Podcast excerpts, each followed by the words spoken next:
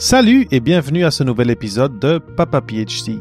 Cette semaine, j'ai le grand plaisir de t'apporter le tout premier doctogramme en français. Je vais le partager juste au tout début de mon entrevue avec mon invité de la semaine, Gad Sabatier. Gad est venu me parler du travail de promotion de l'innovation auprès des chercheurs qu'il développe chez Axelis et du projet Second Lab dont la mission est la préparation des jeunes chercheurs à la carrière.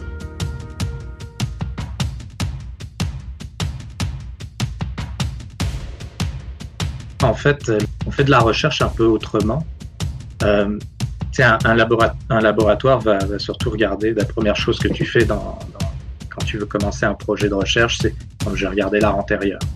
Je vais trouver, je vais trouver le, euh, la problématique dans l'art antérieur, mais finalement, finalement, euh, il y a beaucoup de, de, sujets de recherche qui sont un petit peu déconnectés euh, de, du vrai problème en soi.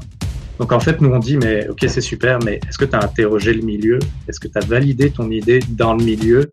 Est-ce que tu as interrogé des entreprises? Euh, Si par exemple, tu as, as, as, une problématique en sciences de la santé, est-ce que tu es allé voir des médecins? Est-ce que tu es allé voir peut-être des, des, groupements de patients, des, euh, des, des, des fondations qui ont ce problème-là?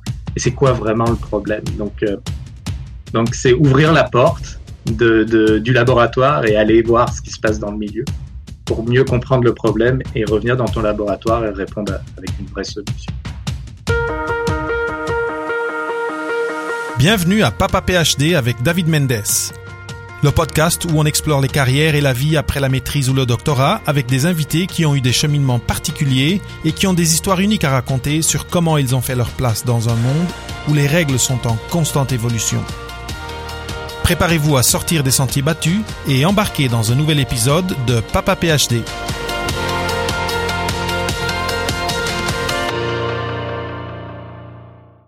Bienvenue sur ce nouvel épisode de Papa PhD. Aujourd'hui, j'ai le grand plaisir d'avoir avec moi euh, Gad Sabatier. Après une école d'ingénieur en mécanique à l'ENSISA à Mulhouse et quelques mois en R&D dans l'industrie, Gad Sabatier a commencé une thèse en co-tutelle entre l'Université de Haute-Alsace et l'Université Laval à Québec dans le domaine des biomatériaux et implants vasculaires. Après son PhD, Gad a fait un postdoc à l'université Queen's à Kingston, Ontario, puis un postdoc industriel à l'université McGill à Montréal dans les domaines des cellules souches et des biotechnologies. Gad a joint en 2019 Sovar puis Axelis en 2021 en tant que gestionnaire de projet. Il accompagne les, les chercheurs et les entrepreneurs à accélérer le développement de leurs innovations afin d'améliorer la société. En 2019, GAD a fondé le programme de mentorat et de développement professionnel de la Société canadienne des biomatériaux, puis il cofonde en 2021 le Second Lab. Le Second Lab est un organisme à but non lucratif qui a pour mission de donner aux étudiants gradués et aux chercheurs postdoctoraux les moyens de poursuivre des carrières d'impact au-delà du milieu universitaire à travers des programmes d'accompagnement et d'ateliers. Bienvenue sur Papa PhD Gad. Ah, merci beaucoup, David. C'est super que tu m'aies invité. Euh, merci beaucoup pour l'invitation. Puis moi, je suis, je suis, toujours fan de toi. là. C'est super ce que tu fais euh, pour les pour euh, le monde de la recherche, des PhD puis du doctorat. Merci. C'est ben, je, je, fais de mon mieux et je suis content que ça soit apprécié. Mais je suis content que tu, tu je sais que tu es quelqu'un d'occupé et je suis content que tu euh, sois généreux de ton temps pour venir partager avec l'auditoire de Papa PhD tout ce que tu as comme expérience euh, et que ce soit en côté entrepreneuriat mais que ce soit aussi côté mentorat euh, et, soutien dans le fond aux jeunes chercheurs.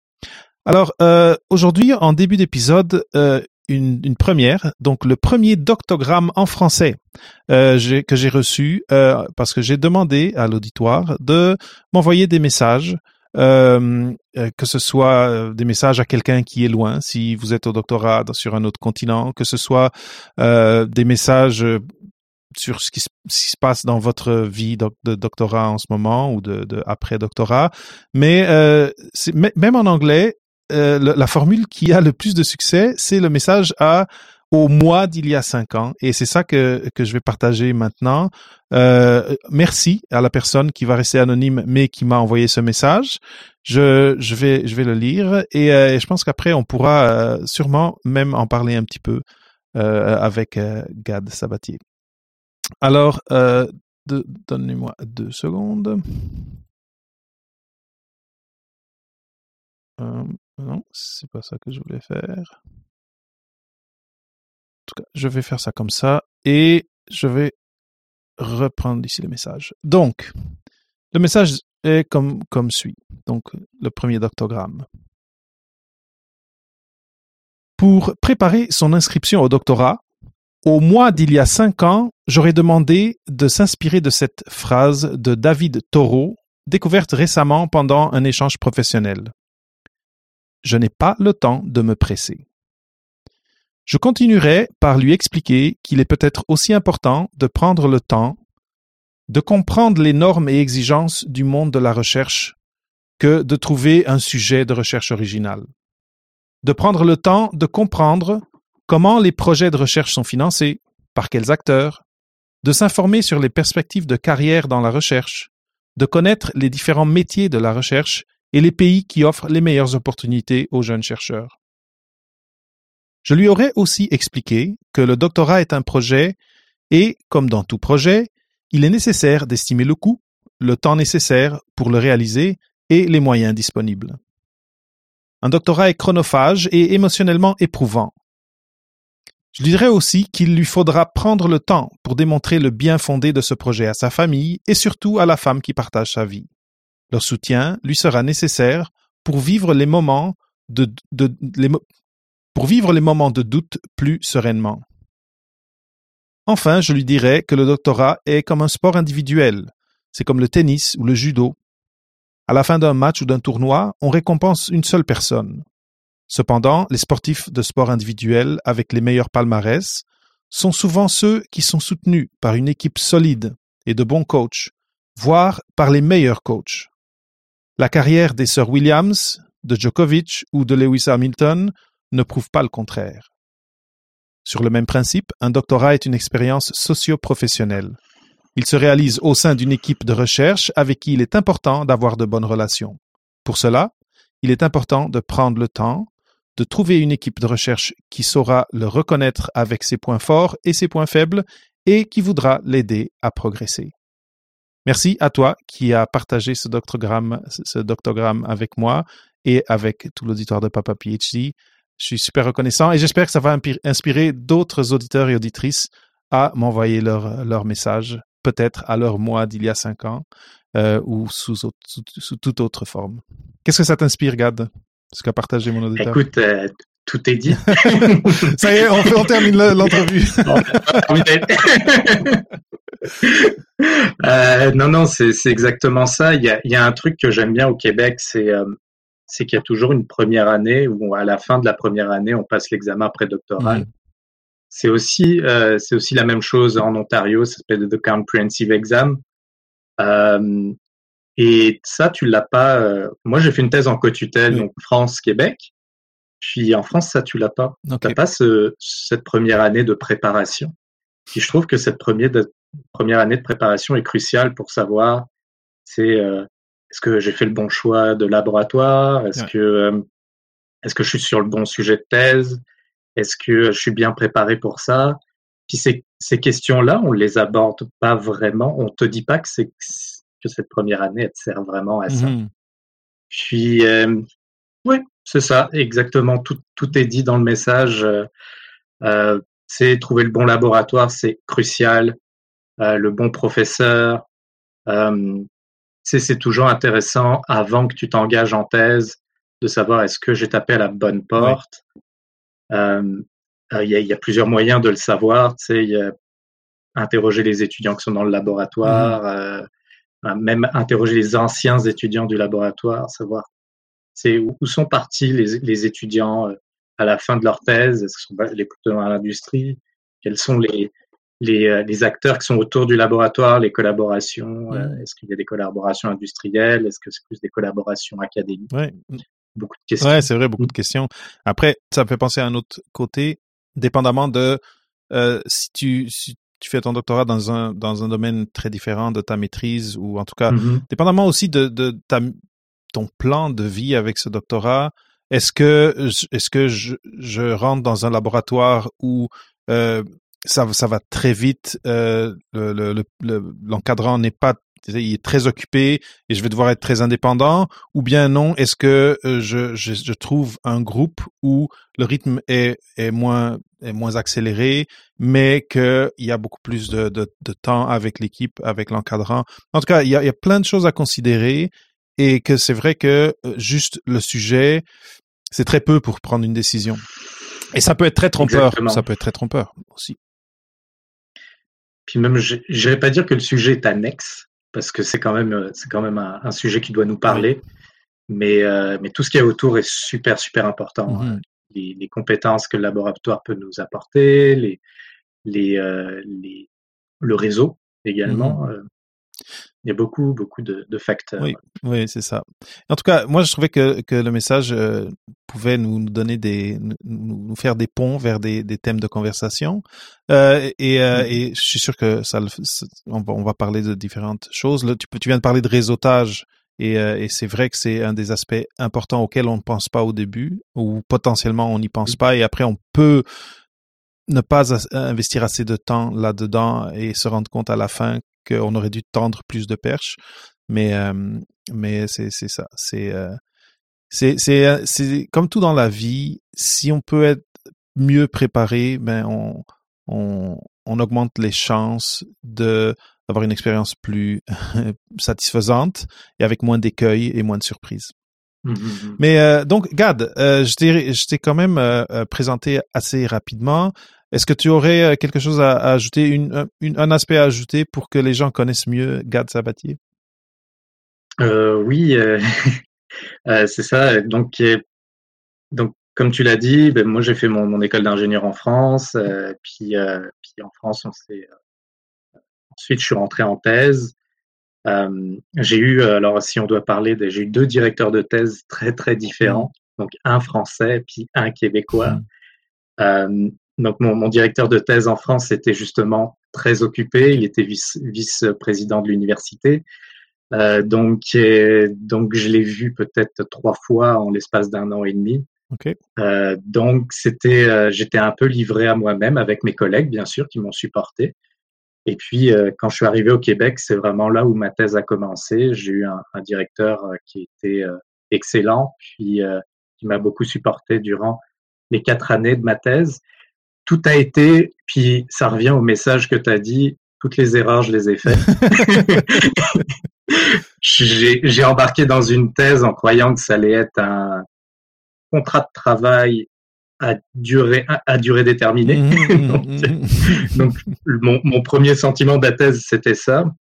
Euh, je suis arrivé au Québec sans vraiment savoir quelle était la première année de thèse. J'en avais déjà fait une année et demie et j'ai dû refaire ma première année mhm.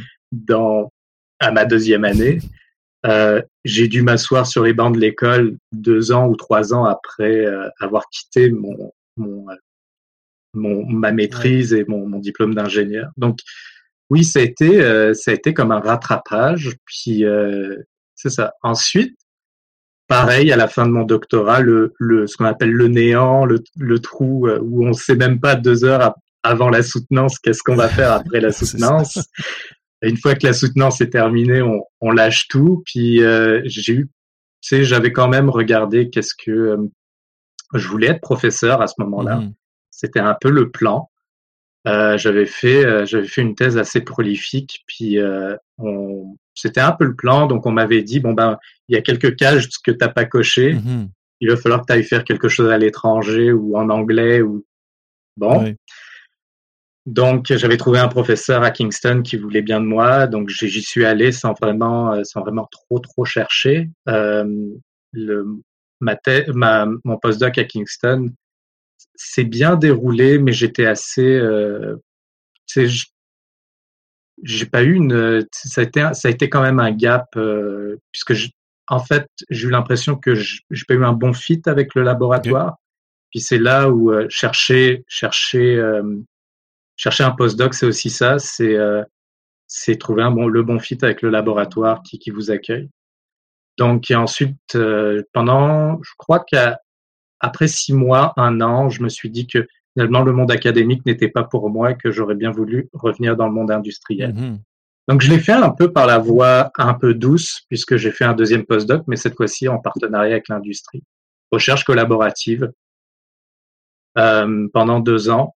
Euh, puis ensuite, j'ai été débauché parce que finalement, j'ai construit un réseau dans toutes ces années-là qui m'a permis d'être visible et puis de, de, me faire appeler un jour et en me disant on a besoin de quelqu'un comme toi. donc, euh, donc je suis, je suis retourné à Québec. Euh, puis euh, euh, j'ai voilà, j'ai travaillé pendant deux ans chez Sovar, un an et demi en fait chez Sovar.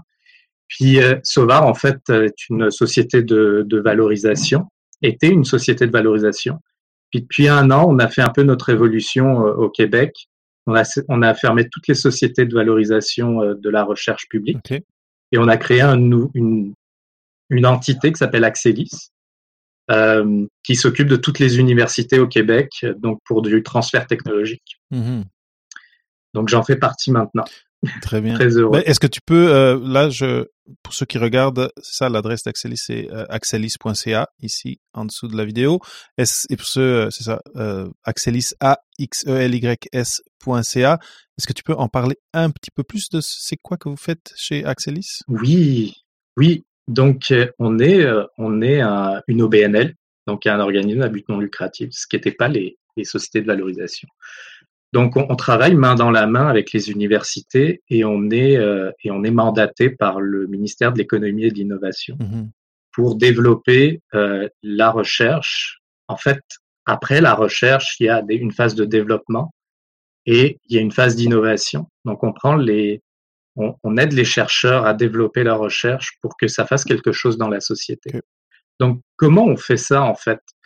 Euh, si, euh, puis je parle à tous les chercheurs au Québec, si vous voulez aller plus loin après vos recherches, si vous voulez penser la recherche autrement, il faut déclarer vos inventions auprès de votre université.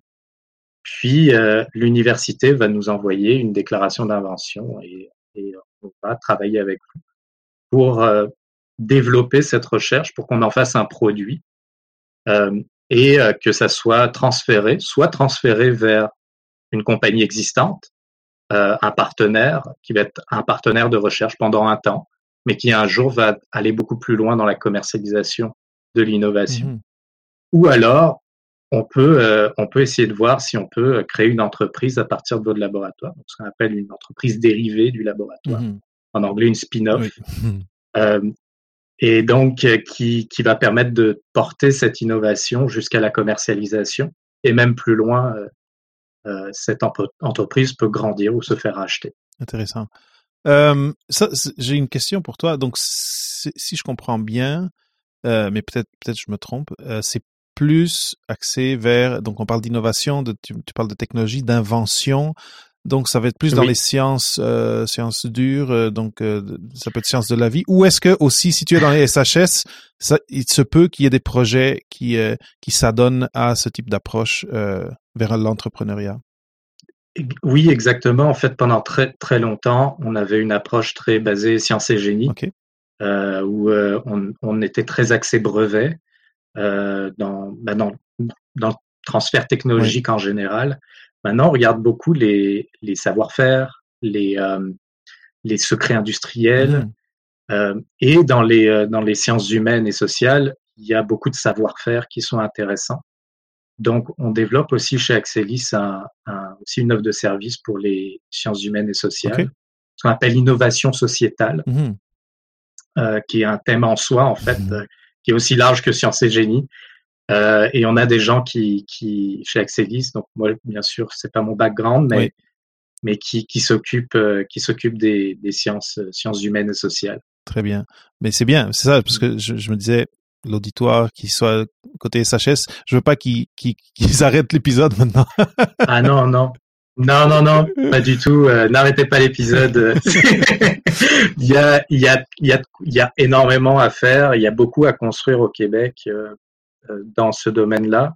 Et tout est en construction, surtout en ce moment. On est, on est vraiment dans un, dans un sweet spot où on, on change un peu de modèle Oui, et d'ailleurs, d'ailleurs, je l'ai, je l'ai déjà mentionné dans d'autres conversations, mais euh, je pense que oui, il y a des problématiques. euh, tu sais que ça va être des, gens en écologie, des Mm. gens en biomatériaux, des gens en, en ingénierie qui vont résoudre certains problèmes, mais beaucoup des problèmes que quand on ouvre le journal, on ouvre la télé aujourd'hui, qu'on voit, ils sont sociétaux. Oui, c'est exactement ça. En fait, le, faire, faire, on fait de la recherche un peu autrement.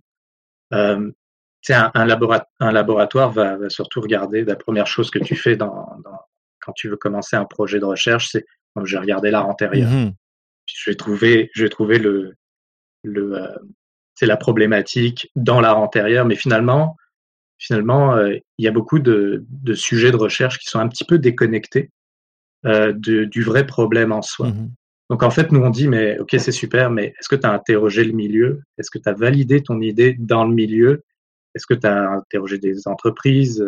Si par exemple, tu as, une, une problématique en sciences de la santé, est-ce que tu allé voir des médecins? Est-ce que tu allé voir peut-être des, des groupements de patients, des, euh, des, des, des fondations qui ont ce problème-là? Et c'est quoi vraiment le problème? Donc, euh, donc c'est ouvrir la porte Mhm. de, de, du laboratoire et aller voir ce qui se passe dans le milieu pour mieux comprendre le problème et revenir dans ton laboratoire et répondre à- avec une Mm. vraie solution. Ça me fait vraiment penser au processus de, euh, tu sais, de, de, de création d'une entreprise et de cher- tu sais, recherche de propositions de valeur, etc., etc. Mais carrément à juste Ouais. transférer dans, sur un labo euh, qui, qui, a, qui a une thématique scientifique.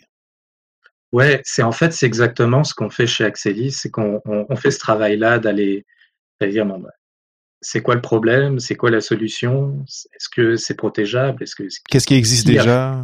qu'est-ce qui déjà, quels sont les joueurs dans le marché, Mhm. quelle est la proposition de valeur de ta technologie.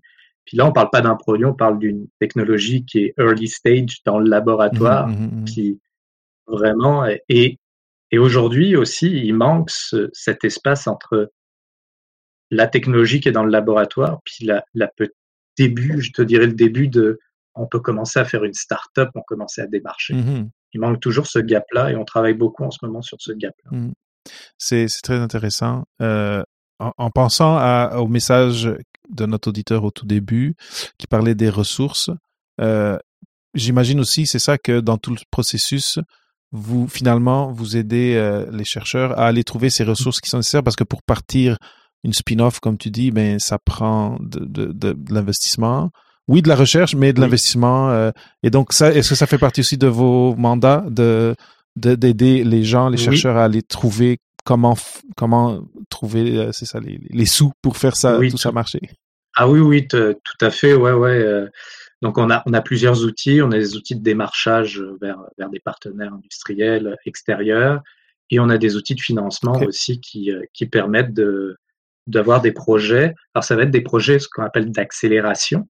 Donc euh, donc on va pas financer un chercheur pendant cinq ans à amener des étudiants au doctorat qui vont pas être prolifiques pendant deux ans, trois ans. Ça va être des de l'argent assez conséquent sur une courte période.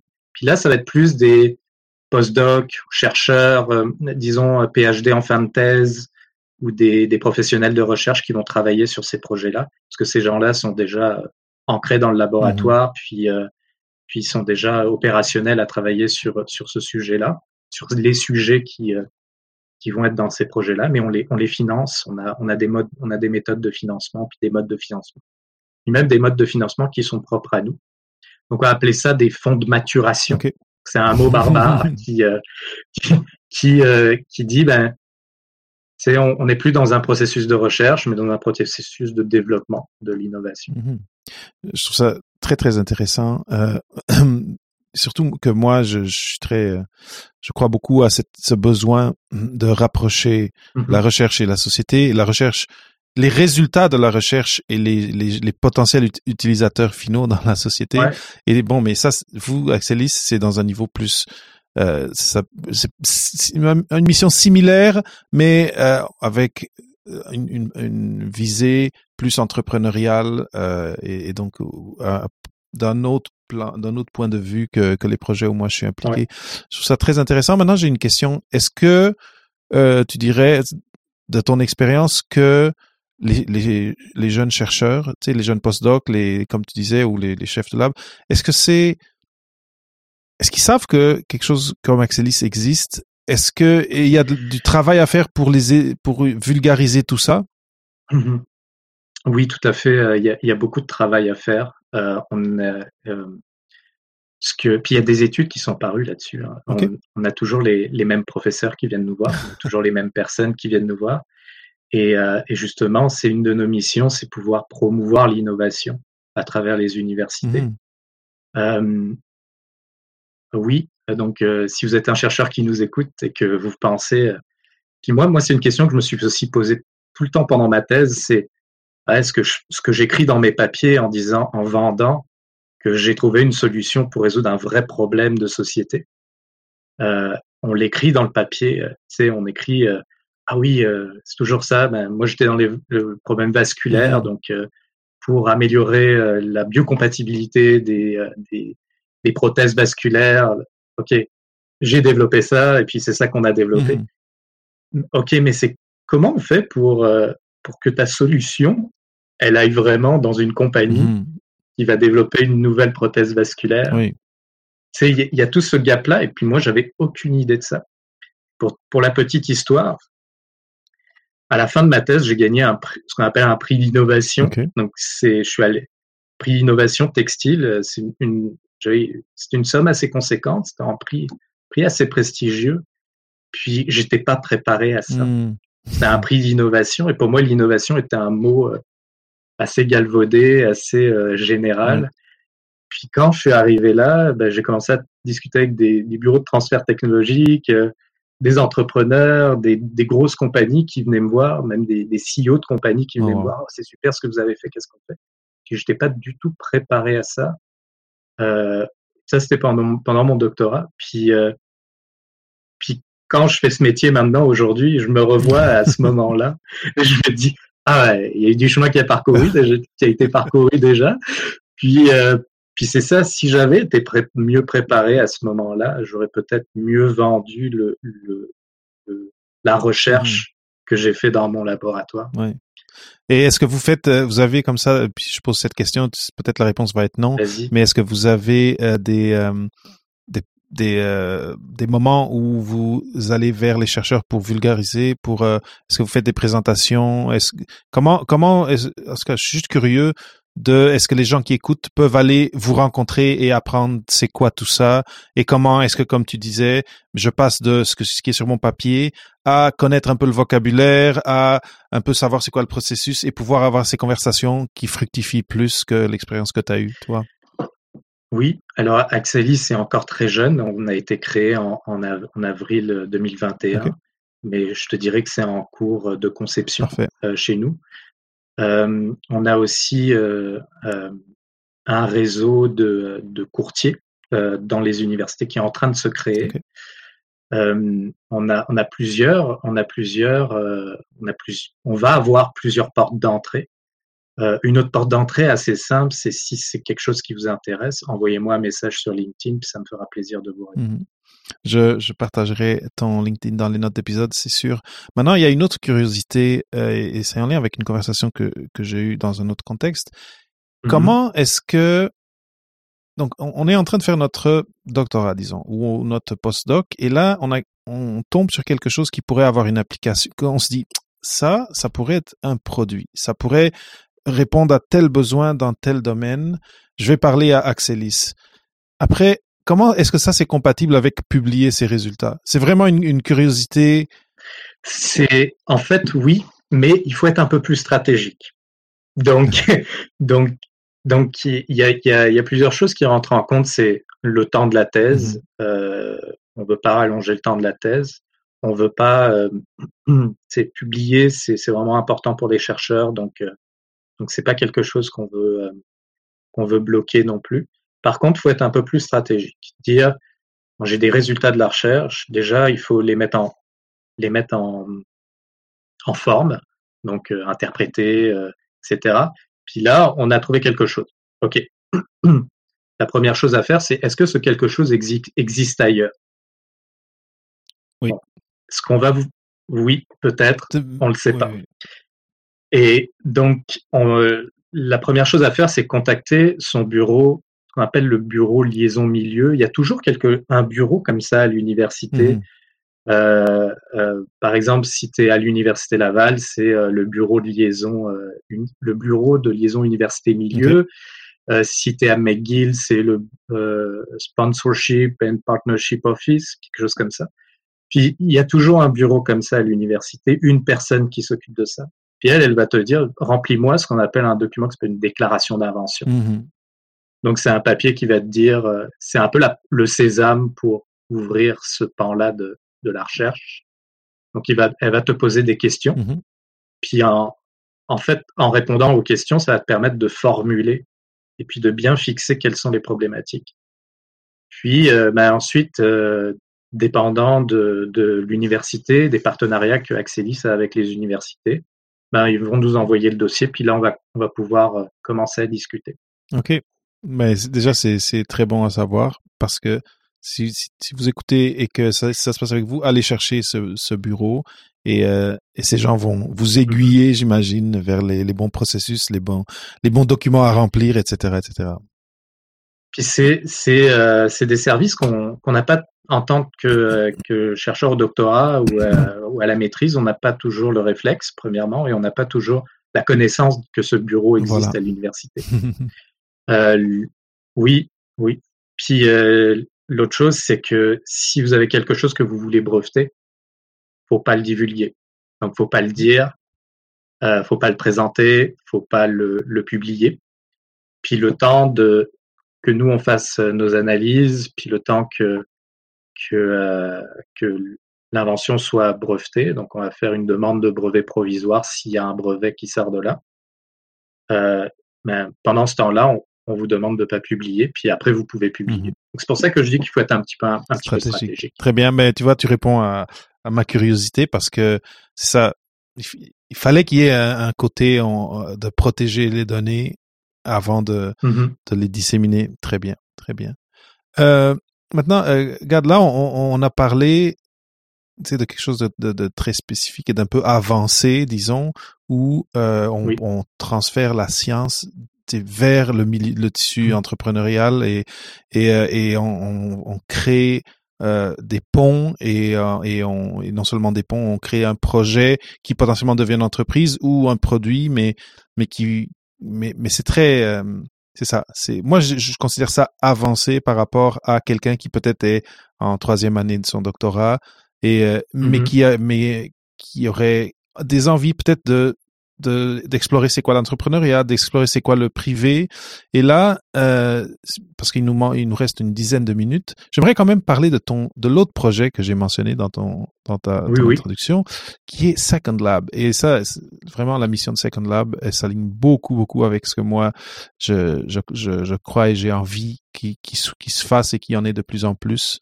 Euh, dans, les universités pour ceux qui sont au cycle supérieur. Si tu peux un petit peu euh, expliquer euh, et, présenter dans, les, dans le fond aux auditeurs, c'est quoi le Second Lab, le Second Lab? Alors, euh, donc euh, l'origine, c'est que moi, je faisais mon, mon postdoc à McGill, puis j'avais accumulé quand même une certaine expérience dans la recherche d'emploi. Mmh. Ça faisait peut-être trois ans et demi que je cherchais un emploi, plus ou moins. Euh, j'avais pris aussi des cours de développement des compétences à droite, à gauche, dans le milieu académique, à l'extérieur. Puis je me suis dit, ben, il n'existe pas quelque chose qui regroupe tout ça, mmh. puis qui permet d'accélérer justement le, la transition des, des, PhD vers le milieu hors académique. Donc, à la fin de mon deuxième postdoc, euh, euh, j'ai fait une proposition à la Société canadienne des biomatériaux de créer un programme de mentorat et de développement professionnel. Donc, euh, on l'a fait pendant deux ans et là, on arrive à une troisième année où on s'est dit, ben, ce programme, il est vraiment cool, puis il est vraiment bon. Les, les, les, on a du super feedback des, des gens qui l'ont testé. Puis, euh, ben, on s'est dit qu'est-ce qu'on en fait avec? Et on voudrait ben, le, le, proposer à d'autres que, euh, que la Société canadienne des biomatériaux. Mmh. Et ça, on s'est dit ben, que ça allait passer par un vecteur qui est le Second Lab, qui est euh, un organisme à but non lucratif. Donc, qu'est-ce que c'est ce programme-là? On a cinq piliers, donc c'est un programme de cohorte. Euh, on a, euh, on a du mentorat. Donc le mentorat, c'est qu'on te match one on one avec quelqu'un qui qui a fait ce parcours-là, qui a eu un doctorat ou une maîtrise et puis qui qui est parti dans le milieu universitaire, puis on on te on, on te match avec cette personne. La deuxième chose qu'on fait, c'est du développement en carrière, une formation en carrière pour t'aider à déjà à figurer qu'est-ce qu'est-ce que euh, qui tu es, puis quelles sont tes compétences, mais aussi pour améliorer euh, ta communication, euh, comment tu vas te vendre à une entreprise, ton CV, l'entrevue, puis la négociation de l'offre à la fin.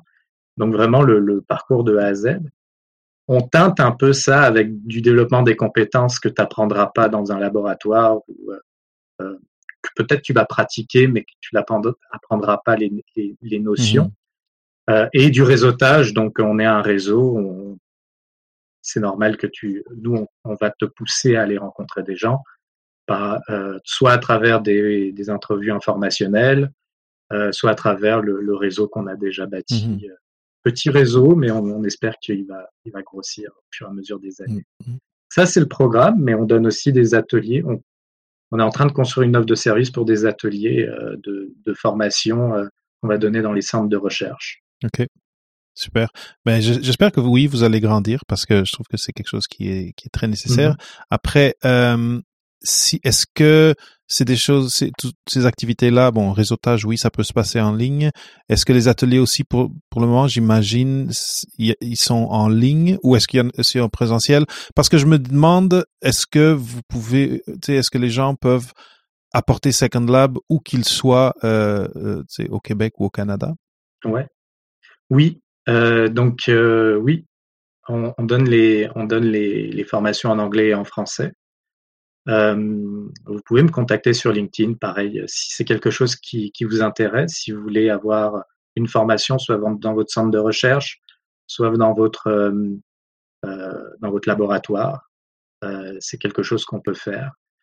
Aujourd'hui, le programme, on est en train de regarder et puis d'essayer de définir un peu quel modèle on va utiliser pour que le programme soit encore plus disponible. Mmh Mais pour les ateliers, on, on, est en train de bâtir l'offre de service qui va donc, quels, quels sont les ateliers mmh On en a déjà euh, un prévu, mais euh, peut-être plusieurs euh, dans les prochains mois. Très bien. Et donc, Second Lab, comme tu dis, c'est issu de deux ans d'expérience avec le programme de mentorat. Euh, oui. Je suis toujours très curieux, surtout, toi, tu as, un, un, bassin de, de, de, personnes qui viennent rechercher euh, ce, ce, qui sont venus chercher ce, ce, service de mentorat et de euh, mmh et, et, et, maintenant avec Second Lab, issu d'un domaine particulier, mais euh, mais je oui. pense quand même qu'il doit y avoir des traits communs avec tout le monde qui est euh, qui est au doctorat. Est-ce qu'il y a des questions qui reviennent? Est-ce que euh, est-ce qu'aussi les, les, les retours que les gens vous font à la fin, c'est quoi les, les principales choses qu'ils qu'ils identifient comme ah ça ça va ça m'a vraiment aidé euh, ça, j'ai trouvé vraiment génial. Est-ce que tu pourrais euh, en partager un petit peu oui. ces points-là? Oui, il y, a des, il y a des gens où le mentorat leur a beaucoup. Le, trouver un mentor à l'extérieur du milieu académique, c'est quelque chose qui les a complètement bluffés, d'autres pas, mais il y en a, il y en a, ça les a, ça les a boostés à trouver un emploi. Mmh. Euh, ça me surprend pas. il y en, ouais, oui. Euh, il y en a d'autres, c'est, c'est toute la partie euh, travail sur soi. Mmh. Donc, euh, on a vraiment des exercices particuliers où, euh, où on va ben, justement, on parlait tout à l'heure de la personne qui se donne un message cinq ans avant. Mmh. Donc, on a, un, on a, un, on a un exercice qui s'appelle, euh, soit ton jour parfait dans cinq ans. Peut-être c'est un exercice que tu as déjà fait, donc c'est oui, oui, vraiment, oui. je me lève le matin. Je, ok, voilà. ok, ah, c'est intéressant. Donc, Une mise en situation carrément là une mise en situation dans cinq ans, c'est quoi le, le, le jour, le, ton quotidien dans cinq ans? Mm. Euh, donc, des, des, euh, des espèces, espèces de, de, se mettre en perspective euh, et essayer de faire un point sur soi. Donc, il y a des gens qui aiment beaucoup cette partie-là. Il y en a d'autres qui vont être pratico-pratiques sur ah, tout ce que tu m'as dit sur le CV, euh, sur le développement des compétences, sur comment analyser ses propres compétences. Euh, c'est quelque chose qui va me parler euh, on a eu beaucoup de demandes sur l'intelligence émotionnelle. Mmh. Donc, euh, on a un intervenant qui en a parlé cinq minutes, puis tout le monde a dit Waouh, est-ce qu'on pourrait faire quelque chose okay. sur l'intelligence émotionnelle? Euh, beaucoup de sujets qui reviennent en ce moment, c'est l'équité, diversité, inclusion. Donc, et une, une de nos valeurs.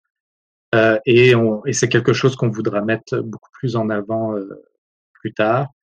Euh, donc oui, c'est l'offre est large, puis puis chacun trouve son compte un peu. Et imagine quelqu'un qui écoute et qui se dit, moi de Mhm. toute façon, là, ce que j'ai besoin de faire, c'est finir mon doctorat, euh, trouver, arri- arriver au résultat que, que mon, mon encadrant il veut. J'ai pas le temps pour ça. Pourquoi, pourquoi ils sont en train de me parler de ça? Euh, Est-ce que tu as un pitch? Est-ce que tu as un pitch euh, d'ascenseur pour eux de pourquoi est-ce qu'ils devraient peut-être considérer mettre un peu de temps sur quelque chose comme euh, comme Second Lab Écoute, moi mon pitch c'est un peu mon histoire, c'est que moi je l'ai pas fait pendant mon doctorat et, et j'ai perdu et toi Eh oui. aussi. Alors, on, on l'a pas fait pendant nos doctorats et pas un regret. Euh, les choses se sont faites de, de même. Je pense que c'est important de passer du temps dans le laboratoire parce qu'on doit finir une thèse, mais c'est aussi très important de un peu de, de prendre du recul par rapport au monde du laboratoire. Puis, en fait, le PhD, moi, je le vois vraiment comme une opportunité de parfaire ses compétences et euh, vraiment de focuser sur qu'est-ce qu'on veut faire après. Mhm. C'est une opportunité parce que en postdoc, on est trop occupé à essayer de faire les, les, les choses.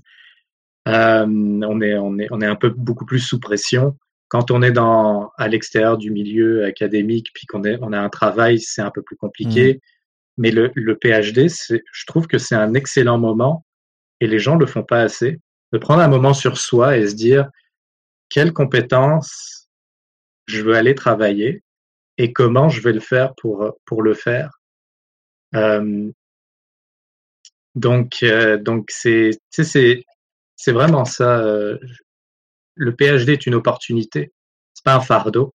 C'est pas un fardeau de porter une thèse. C'est une opportunité de parfaire euh, ses compétences. Je, je, je suis totalement d'accord. J'ai aussi l'image qui me vient, c'est on rentre pas quand on devient doctorant, doctorante, on rentre pas, on rentre pas au couvent ou au monastère. On est quand même, on Mhm. reste, on existe dans le tissu social autour de nous, même si c'est très prenant. Je pense qu'il y a tous les avantages à continuer à, à garder sa hache aiguisée pour le jour où il va falloir couper du bois. en tout cas, je Exactement. je sais pas si, si cette image m'est venue comme ça, mais je sais pas si ça parle à tout le monde.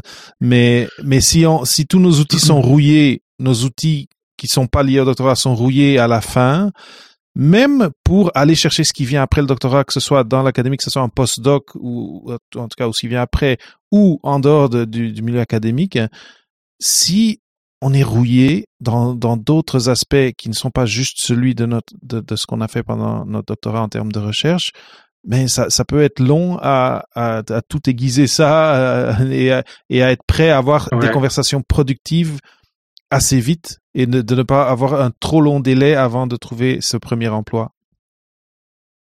Exactement. Euh, c'est exactement ça. euh, et mon directeur de thèse disait souvent, bah, si tu veux, euh, si tu veux aller à la guerre, il va falloir que tu, tu, ré- tu gagnes quelques batailles. En effet, il faut, il faut se pratiquer. il faut se pratiquer. Puis il y a quelque chose que je vois chez, chez les. C'est un sujet qu'on aborde, on aborde souvent dans le, dans le programme. Au tout début du programme, c'est qu'est-ce que tu veux faire dans la vie? On te donne une panoplie, mais il va falloir que tu choisisses à un moment donné. Mhm. Le fait de te focuser sur une, euh, un type d'emploi ou quelques types d'emplois, pas tout, ça permet de, d'aligner les compétences, d'aligner le, les compétences que tu dois Mhm. que tu dois parfaire pour euh, pour arriver à cet emploi. Et hum, un sujet, par exemple, qu'on a qu'on a abordé dernièrement, c'est euh, bon, tu as les compétences des étudiants gradués qui sont globales, tes compétences techniques qui appartiennent à ton domaine, et tu as aussi des compétences qui euh, que parce que tu fais quelque chose de différent des autres, qui vont te ça va te permettre de t'apporter.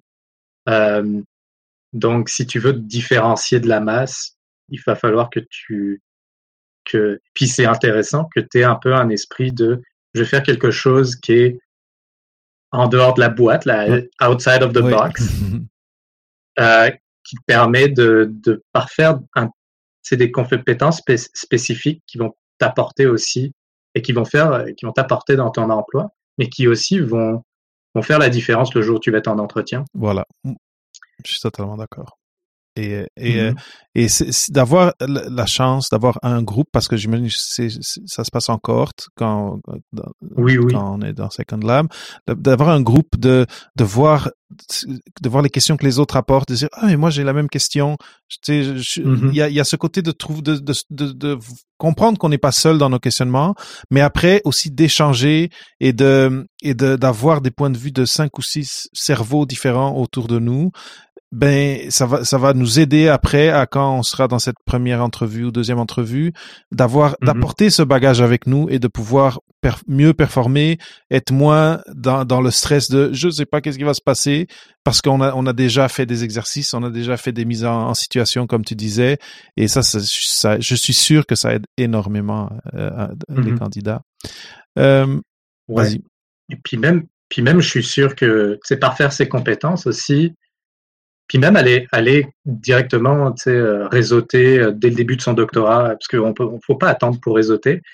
Euh, ça permet d'avoir des compétences qui sont aussi utiles dans notre doctorat en même temps. Je suis, totalement, d'accord. Et c'est quelque chose qui n'est pas mis de l'avant par, en tout cas, à mon expérience, par les encadrants, etc. Il faut vraiment que des gens comme toi, ou tes papas ici, qu'on le dise, qu'on le dise, qu'on le dise, pour que peut-être la première année, c'est difficile parce que tu viens de rentrer puis ton, ton, tu offres ton corps à la science et ton cœur, mais que rapidement tu comprennes que le monde à l'extérieur des, des, portes de, de l'université continue à rouler et que oui, de, de, de, de travailler ton réseau, comme tu dis, de d'essayer de parler avec quelqu'un qui t'inspire ou qui ou qui a et qui a suivi le mm-hmm. même chemin que toi, mais qui fait quelque chose de très différent, ça peut juste apporter euh, du positif par la suite.